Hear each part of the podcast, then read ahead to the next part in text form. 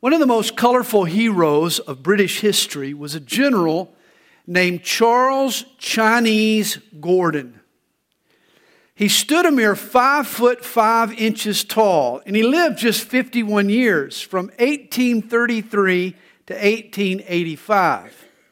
In his short lifetime, Gordon led a band of Chinese guerrilla fighters. He was a colonel in the Egyptian army. He fought the slave trade in Sudan. He built forts along the Thames River in England. And despite some odd and eccentric, quirky beliefs, everywhere General Gordon traveled, he tried to spread the Christian faith. Gordon had more than his share of adventure. In fact, when an actor was cast to play the larger than life Gordon in the 1966 movie Khartoum, they chose Charlton Heston. It took a cinematic Moses to play General Chinese Gordon. But Chinese Gordon is best known for popularizing a theory regarding the site of Jesus' crucifixion. For in 1883, exhausted from all of his exploits, Gordon visited the Holy Land for some needed rest and relaxation. While in Jerusalem, he grew interested in the site of Jesus' crucifixion. And after studying the evidence, he rejected the traditional site of the Church of the Holy Sepulchre, and he concluded that an outcropping of rock just beyond the northern wall was the actual location. Even today, the hill is known as Gordon's Calvary. And today, many archaeologists now believe old Chinese Gordon was right. Ancient Jews refer to this place as Bek As Sikla, or house of stoning. In Bible times, this area was known as a site for execution. We know that Romans carried out their crucifixions next to major thoroughfares. It was an example to the masses. Imagine making your morning commute down Stone Mountain Freeway and seeing the road lined with crucified criminals. It would produce a maximum shock effect. And Gordon's Calvary was along the major road from Jerusalem to Damascus. Even today, the spot is marked by a transportation hub. There's an adjacent bus station there. Hebrews 13, verse 12, also indicates that Jesus was crucified outside the walls. And again, Gordon's Calvary was just outside the northern wall of Jerusalem, near the Damascus gate. The Gospels don't say, but either Jesus was crucified along the road sort of at eye level of the passersby, or he may have been crucified on top of the cliff where he could have been seen from a distance. Matthew 27, verse 33 says simply, When they had come to a place called Golgotha, that is to say, place of a skull. Locals still call Gordon's Calvary Skull Hill. And the face of the cliff has a distinctive skull like shape. If you stand at the base of Gordon's Calvary and if you look back toward the old city of Jerusalem, you'll notice bedrock under the city's walls. This was the mountain that once extended across the street to include Skull Hill. In the days of King Solomon, this area became a rock quarry. Between the walls and Skull Hill, they dug out rock from that particular area. They used it in the building of the temple. It was before then a single mountain, all the way from the temple, all the way to Skull Hill. Its Old Testament name was Mount Moriah. And this was the same mountain to which God commanded Abraham to go and offer his son Isaac. If Abraham went to the top of the mountain to sacrifice his son, which I'm sure he did, then he climbed to the very spot that General Gordon identified as the site of Jesus' crucifixion. Here's an amazing realization. Where Abraham offered up his son Isaac, God the Father sacrificed Jesus. That bizarre story of Abraham and Isaac was actually a glimpse into the heart of God. It was a preview of what God endured the day that his son was crucified. Over the last few weeks, we've been tracing the final earthly footsteps of our Lord Jesus from his grand arrival to the Garden of Gethsemane, from the garden to Pilate's headquarters, from Gabbatha to Golgotha, and today from the cross to the garden tomb. And this leg of the journey, it'll take your breath away. A quartet of Roman soldiers have been in charge of Jesus out of the praetorium to the place of his execution. Now he's handed over to trained executioners. These soldiers have crucified thousands of men. They're brutal, they're callous, their consciences have long been seared. As they report for duty that morning, they assume that today is just another day at the office. The first step in a crucifixion was to offer the victim a painkiller, a narcotic. Matthew 27, verse 34 tells us they gave him sour wine mingled with gall to drink, but when he had tasted it, he would not drink. We'll come back to this later, but Jesus refused to knock the edge off of his pain. There would be no Valium for the Savior. Notice verse 35 tells us Then they crucified him. In 1968, the bones of a crucifixion victim were actually discovered at an Israeli settlement north of Jerusalem. The archaeology shed light on Roman crucifixion and it validated the gospel's details and accounts of the cross of Christ. First, the victim was laid on the ground, and seven inch iron spikes were nailed through his wrists into an olive wood beam. This cross beam was then raised and attached to a standing post. His legs were pushed up under his torso so his heels would be touching his buttocks. There, a single spike was driven through both heels. And since an olive tree doesn't grow very tall, the cross's height was just a few inches higher than the victim. A medical doctor and historian named Truman Davis gives us a description of the agonizing pain the crucified person endured once they had been nailed to the cross. As his body slowly sags down, it puts more weight on the nails in the wrists. Excruciating, fiery pain shoots along the fingers and up the arms. The nails in the wrists are putting pressure on the median nerves. As he pushes himself upward, he places his full weight on the nail through his feet. Again, he feels the searing agony of the nail tearing through the nerves. As the arms fatigue, cramps sweep through the muscles, knotting them in deep, relentless, throbbing pain. With these cramps comes the inability to push himself upward to breathe. Air can be drawn into the lungs, but it can't be exhaled. The crucified fights to raise himself up in order to get even one small breath. Finally, carbon dioxide builds up in the lungs and in the bloodstream, and the cramps partially subside. Spasmodically, he's able to push himself upward to exhale and bring in some life giving oxygen. He endures hours of limitless pain, cycles of twisting, joint rending cramps, intermittent partial asphyxiation, and searing pain. Tissue is torn from his lacerated back as he moves up and down the rough timber. Then another agony begins. He experiences a crushing pain deep within the chest as the pericardium slowly fills with serum and compresses the heart. It's almost over now. The compressed heart is struggling to pump heavy, thick, sluggish blood into the tissues. The tortured lungs are making a frantic effort to gasp in small gulps of air. The victim can feel the chill of death. Finally, he can allow his body to die. Often I ask myself the question why crucifixion? I mean, it's one thing for God to have to die, but why did the Son of God suffer the most hideous form of death ever invented? Why did God, God not send His Son at a time when lethal injections were the mode of execution, or even the electric chair? a means that's quick and easy and painless? And the short answer to that is that our sin is not quick and easy and painless. Our sin grieves God. Sin not only breaks God's law, far worse, it breaks his heart. In God's eyes, our sin deserved the most brutal death imaginable. This is why Jesus refused the pain numbing potion. He wanted to bear the full brunt of our penalty. realize the cross demonstrates two big truths both the severity of my sin and the sincerity of God's love.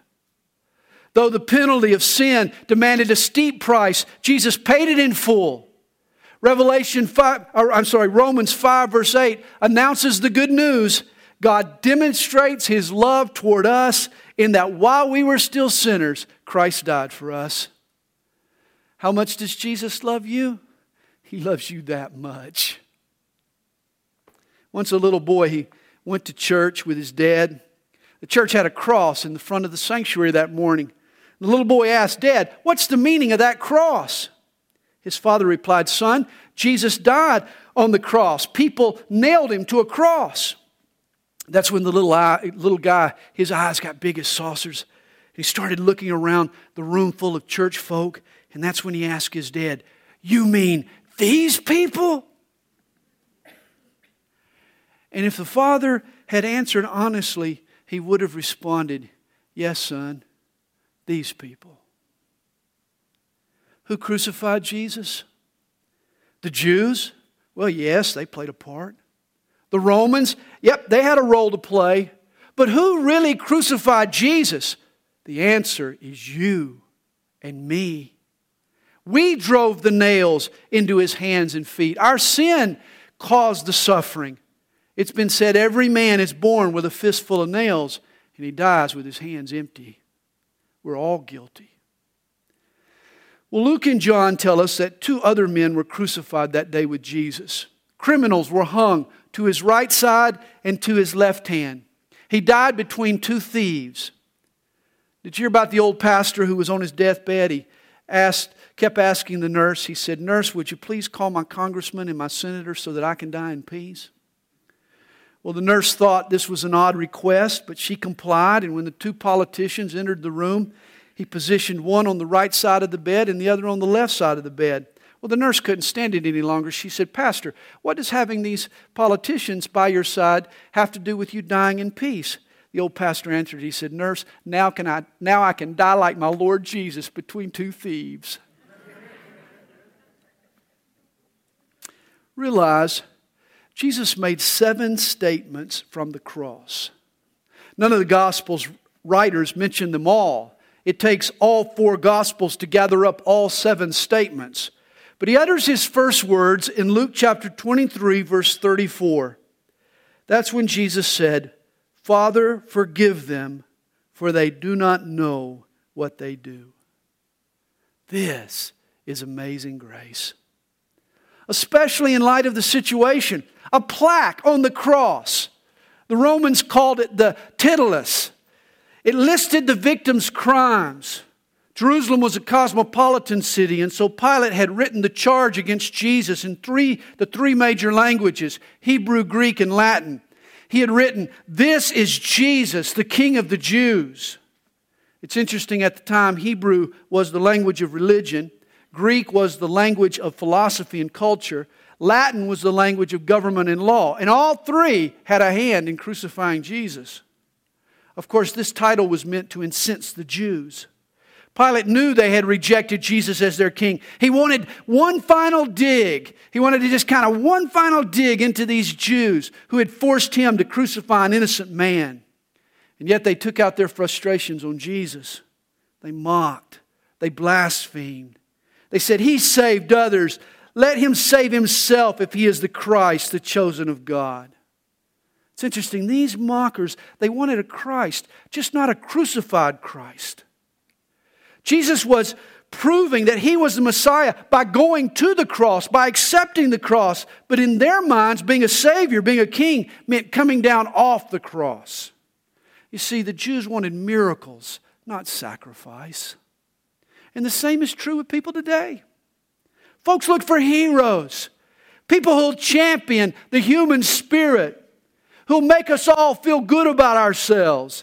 They want poster boys for the good in man. Folks don't mind a miracle working Christ or a moral example or the embodiment of love, but a suffering Savior. That's another matter. Folks today, like Jews of old, they prefer a Christ without a cross. A crucified Christ means we're all messed up. Something is terribly wrong with the human race. The cross spotlights human depravity, not human potential.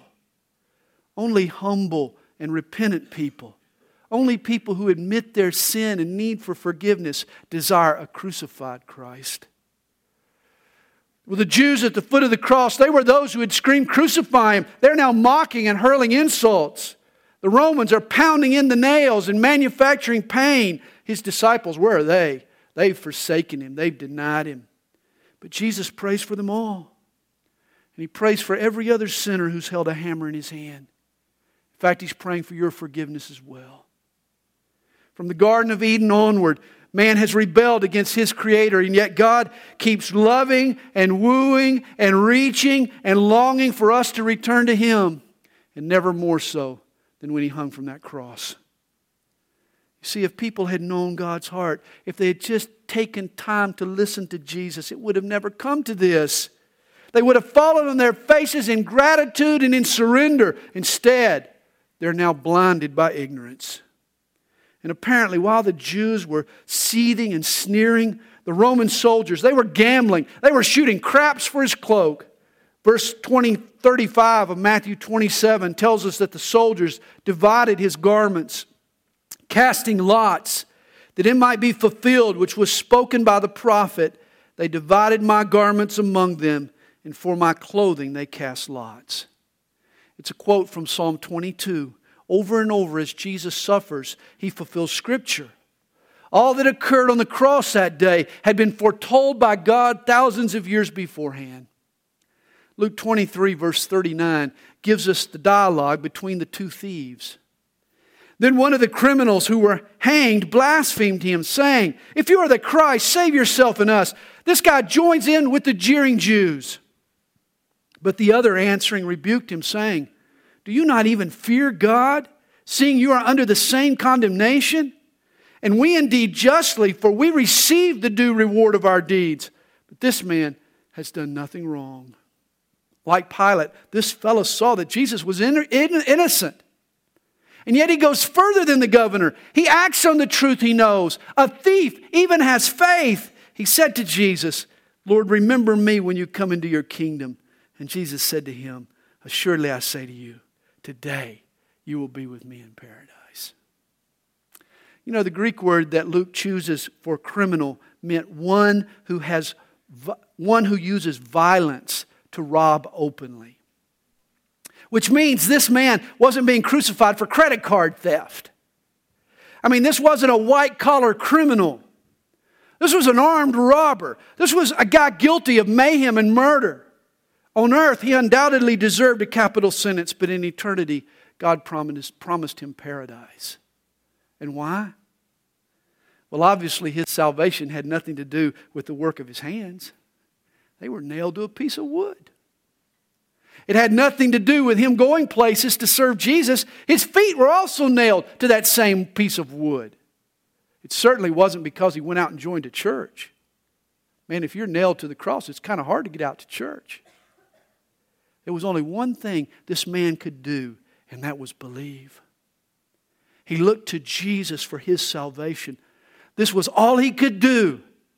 But hey, it was all he had to do. We all come to God the same way by grace through faith. I often think of this boy's poor parents. They went to bed every night after this day thinking that their son was frying on the grill in hell. But you never really know what happens in a person's heart in those final few seconds. You never do. There is such a thing as a deathbed conversion. I've heard it put God included one deathbed conversion in the Bible to give us hope, but only one, not to create any false hope. You, you may die an instant death and not get a final chance. There are no guarantees. This is why, if you don't know Jesus, you need to come to Him today. It could be your last opportunity. Well, it's fitting that John, of all the four gospel writers, mentions a touching act by Jesus on behalf of his mother, John 19, verse 26 tells us when Jesus saw his mother and the disciples whom he loved standing by, which was John's way of referring to himself, he said to his mother, Woman, behold your son. And then he said to the disciple, Behold your mother. And from that hour, that disciple took her to his own home. Mary's husband Joseph had died much earlier. Jesus was her elder son, and now he turns the care of his mother over to the Apostle John. Obviously, this was a big honor for John. Jesus trusted him. Also, since John was the youngest of the disciples, he probably stood to live the longest. You know, it's appalling, really, what Roman Catholicism has done to Mary. She wasn't sinless. She certainly wasn't a perpetual virgin. In fact, she had sons and daughters after afterwards. She wasn't a savior. She wasn't divine. She had no more clout with God than any other believer. Mary was just a wonderful girl, but she was a wonderful girl. Of all Jesus' disciples, it's possible Mary made the greatest sacrifices to follow her Lord. Three decades earlier, her whole world had been turned upside down by the news that she would miraculously birth a child. Now, at the foot of the cross, she watches this child brutally tortured and executed. Though her sacrifice had no atoning side effects, her surrender to the will of God is an example to us all. shows us what true, costly commitment looks like. Imagine Mary's thoughts at the cross. Did she remember the myrrh, the embalming fluid the wise men brought to her baby? She now realizes its purpose. The words of Simeon in the temple at his dedication are now ringing in Mary's ears. Yes, and a sword will pierce through your own soul also. Now she feels the point of that sword. Mary had surrendered all of her dreams to the will of God, and now Jesus rewards her sacrifice by ensuring her future. He turns her over to the care of the disciple John. Mary would spend the rest of her life under his roof. Now, Mark 15, verse 25, tells us that the crucifixion commenced at the third hour, or literally 9 a.m. He's been on the cross now for three hours. Sometimes the crucified person hung on for days. In fact, they would still be alive as the birds came and pecked at their flesh. This won't happen to Jesus. Matthew 27, verse 45 reads Now from the sixth hour, or at noon, until the ninth hour, 3 p.m., there was darkness over all the land. Imagine midnight at midday. Dark blankets the land. You remember when Jesus was born, the wise men saw a star, a light in the heavens. But now, when Jesus dies, the sky turns pitch black. God turns out the lights. And there was a reason for the darkness. Matthew 27, verse 46. And about the ninth hour, Jesus cried out with a loud voice, saying, Eli, Eli, Lama Sabachthani. That is, My God, my God, why have you forsaken me? Some of those who stood there when they heard that said, This man is calling for Elijah. Here Jesus spoke in Aramaic, the language of the common person. The aristocratic Jews and the chief priests, they mistook his words as a cry for Elijah. Instead, he was crying for God. Jesus' shout from the cross was an expression of an unprecedented alienation. Author Philip Yancey writes some, some inconceivable split had opened up in the Godhead. God the Father or God the Son felt abandoned by God the Father. Sort of like Isaac's reaction, I would imagine, when he saw his father, Abraham, raise the knife to make him the sacrifice. In John 8, verse 29, Jesus had recounted his unbroken fellowship with the Father. He who sent me is with me. The Father has not left me alone, for I always do those things that please him. Since before time began, the Son of God had lived in perfect harmony with his Father. Now, suddenly, Jesus senses the pains of rejection. Jesus feels what he has never felt before. This is the most mysterious, yet the most monumental moment in the history of the world. When Jesus uttered those words, My God, my God, why have you forsaken me? Suddenly the sin of all mankind is thrust down upon Jesus' sacrificial shoulders. Jesus was the spotless lamb. He was innocent. Morally, his heart was as pure and as tender as a baby's behind. Imagine his shock to sense a single speck of sin. Now imagine the piercing fright, the staggering horror to sense every sin that has ever been committed. For the first time, Jesus felt not only the sting of, sin, of a single sin, he felt all sin the sin of the rapist, the sin of the serial killer, the sin of the child molester, the secret gossip, on and on it goes. All mankind's sin came crushing down on Jesus all at once. No wonder he felt alienated and forsaken by his Father. 1 Corinthians 5, verse 21 explains the plan of God. For he made him who knew no sin to be sin for us, that we might become the righteousness of God in him. Jesus was God. He never ceased being God. He lived forever with God in a warm, unbroken fellowship. From eternity past, nothing had ever interrupted the Godhead's holy harmony. And yet, for a moment, for a moment on the cross, the Son of God became an orphan child. It boggles the brain, really. But God became separated from God so that through Jesus, you and I could be reunited.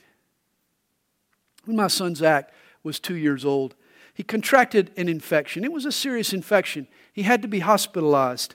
They wanted to feed him some antibiotics through the IV. The nurse told Kathy and I we needed to leave the room. It was going to be painful for Zach to get that needle in his arm, and he wouldn't understand. He would associate the pain with his parents if they were present. Well, Kathy was smart. Being a nurse, she knew what to expect. So she walked down the hall. But I stood outside the door of that operating room to be close to my son. Suddenly, the screaming started. And I'll never forget it.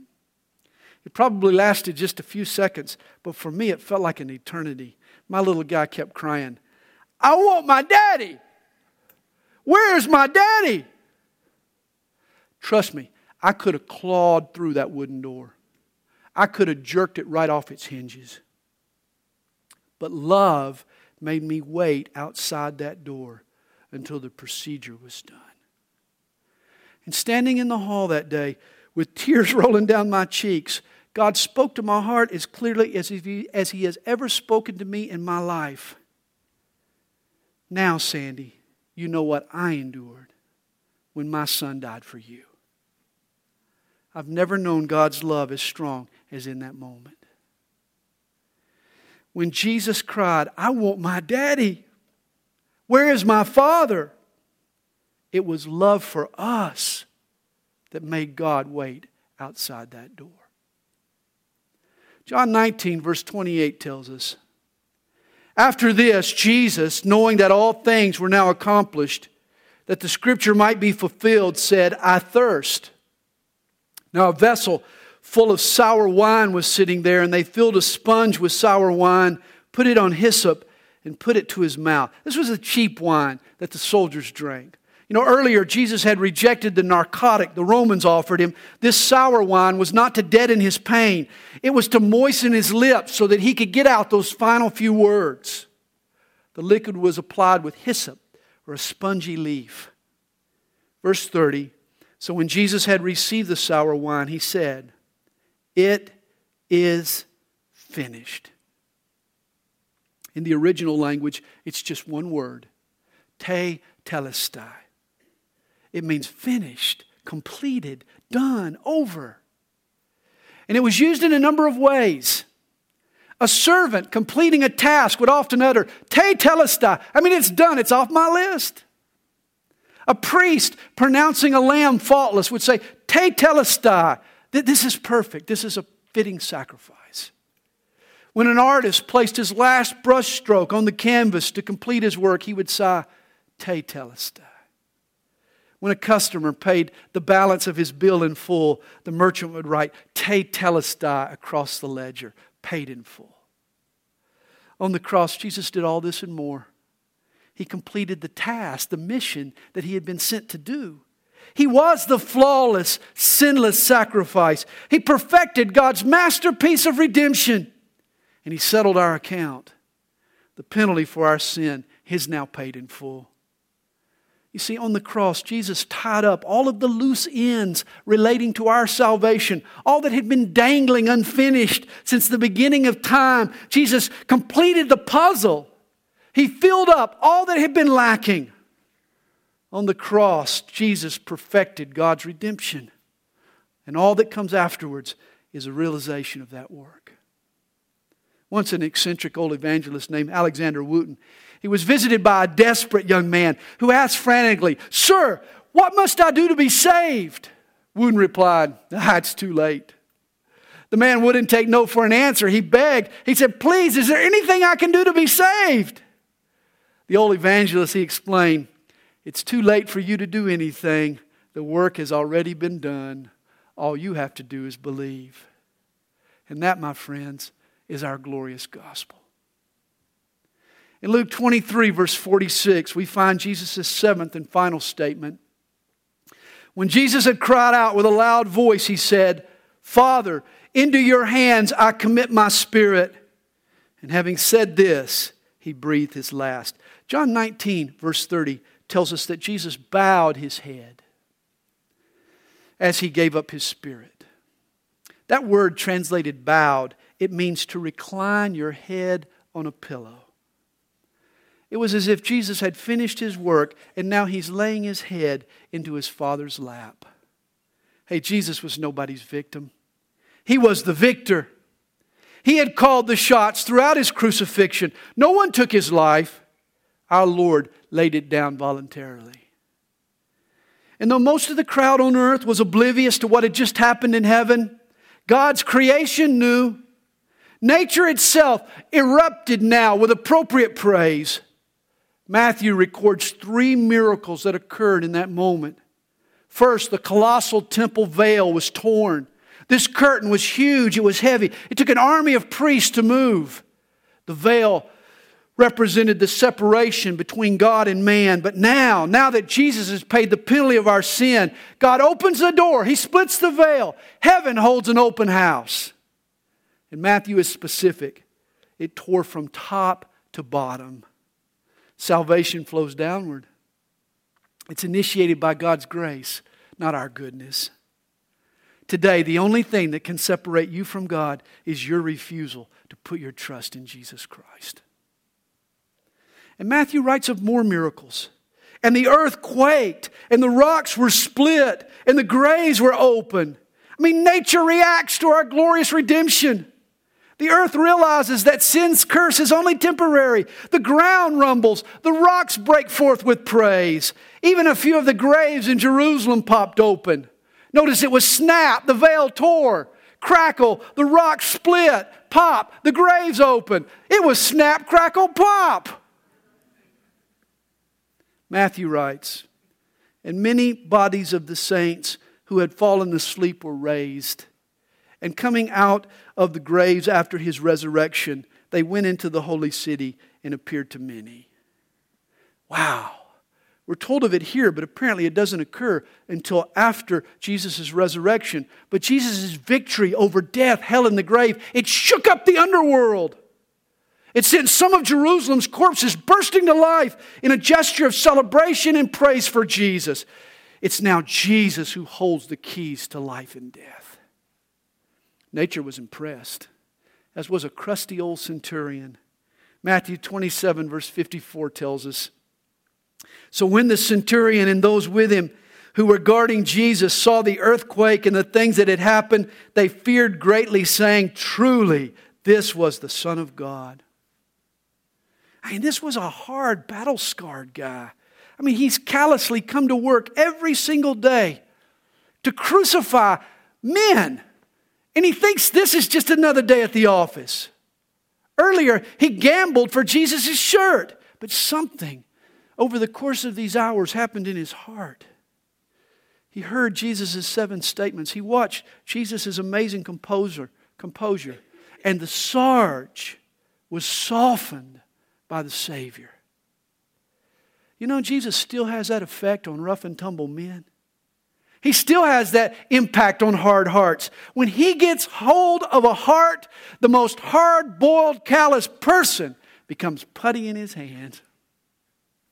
I love Matthew's final observation from Golgotha. He says, Many women who followed Jesus from Galilee, ministering to him, were there looking on from afar, among whom were Mary Magdalene. This was the bad girl. This was a prostitute possessed by seven demons. And yet Jesus had set this woman free. He had forgiven her and given her a new life. Hey, Jesus softens stubborn men, and Jesus heals tortured women. That's our Savior. Under special circumstances, Rome would hasten the crucified's death by breaking their legs. With their legs broken, there was no way to push up and expand their lungs, and thus it caused quick asphyxiation. But when they came to administer this mercy to Jesus, he was already dead, and it fulfilled a prophecy. Psalm 34, verse 20 Not one of his bones shall be broken. Just to be certain, though, one of the soldiers took a spear and jabbed it in Jesus' rib cage. Out flowed blood and water. Medical doctors tell us that the only time the blood separates into water and plasma is when the heart muscle ruptures, which means Jesus literally died of a broken heart. It's no surprise that all four gospel writers go to extremes to detail the burial of Jesus. It was important that there was no mistaking what had been done with the body. John 19, verse 38 Joseph of Arimathea, being a disciple of Jesus, but secretly, for fear of the Jews, asked Pilate that he might take away the body of Jesus. Notice this Joseph was a secret follower, he was an undercover Christian. And yet, how do you stay silent after such a sacrifice? It's the Savior's suffering that coaxed him out into the open, out of the closet. And boy, in a day when seems that anybody and everybody with some kind of twisted perversion feels free to come out of the closet and flaunt their sin, I think it's high time for those of us who love Jesus to come out and go public and be vocal about our faith. There's an ancient record of Pilate's conversation with Joseph. He asked him, he said, Joe, he says, You're usually a pretty stingy fella. Do you really want to give away a perfectly good tomb? Joseph replied, Oy vey, governor, he'll only need it for the weekend. it was a three day lease. Joseph steps up to bury the body, which prompts another secret believer to follow suit. Nicodemus, who at first came to Jesus by night, also came, bringing a mixture of myrrh and aloes, about a hundred pounds. Here's the biggest waste of money in all of history burial spices for Jesus. That's a waste. Forget the army's $5,000 hammer. That's a waste of money. Burial spices for Jesus. Afterwards, Nick's wife had aloe vera for years and years to come. Then they took the body of Jesus and bound it in strips of linen with the spices, as the custom of the Jews is to bury. It was a rush job. Matthew implies that really all they did that day was to lay the linen shroud over him. They were fighting the clock. They, they would return on Sunday morning to finish the job. Now, in the place where he was crucified, there was a garden. And in the garden, a new tomb in which no one had yet been laid. And so there they laid Jesus our Lord was buried in an unused garden tomb. Which makes old Chinese Gordon's observations all the more convincing. For just a hundred yards or so from Gordon's Calvary is a garden tomb that dates back to the time of Christ and is an exact match to John's specifications. Matthew says that Joseph and crew they then rolled a large stone against the door of the tomb and departed. It appears that hell has triumphed. The chief priests have had their way. The Romans have done their job. But a few of the Jews, they still aren't satisfied. The next day, they book an appointment with Governor Pilate. Jesus said he would rise again the third day. The Jews warned Pilate that the disciples might try to steal the body and foster a ruse. They ask for a security detail to be assigned to the tomb. Pilate complies. And so, as the sun sets Saturday night, an official Roman seal and trained Roman soldiers now stand guard over this tomb. No way are the chicken little disciples going to risk death by seal or by sword just to foster a hoax to which they'll never prosper. Besides, which of the timid disciples are going to overpower special ops Romans? There's one certainty. What happens next has nothing to do with Jesus' fumbling disciples. Rather than staged by his followers, the empty tomb was an inside job. It had to be. Jesus saves his greatest miracle for last. For when the sun comes up on Sunday, news from the garden tomb will spread all around the world. Life will change for billions. Hope will come.